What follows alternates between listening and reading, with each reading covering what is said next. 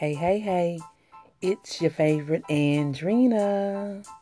Coming to give you a moment for the soul.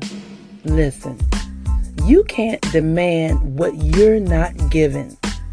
In life, we want what we want by any means necessary until it requires us to work and it demands us to change. What we fail to realize, we receive what we give. In the world terms, you attract to you who you are and what you bring. Before demanding the things you want from others, my question to you are you showing up in that space? See, when you demand from others what you want, many times it's because you want to fill a void, a void that you must look within, a void that only you can feed.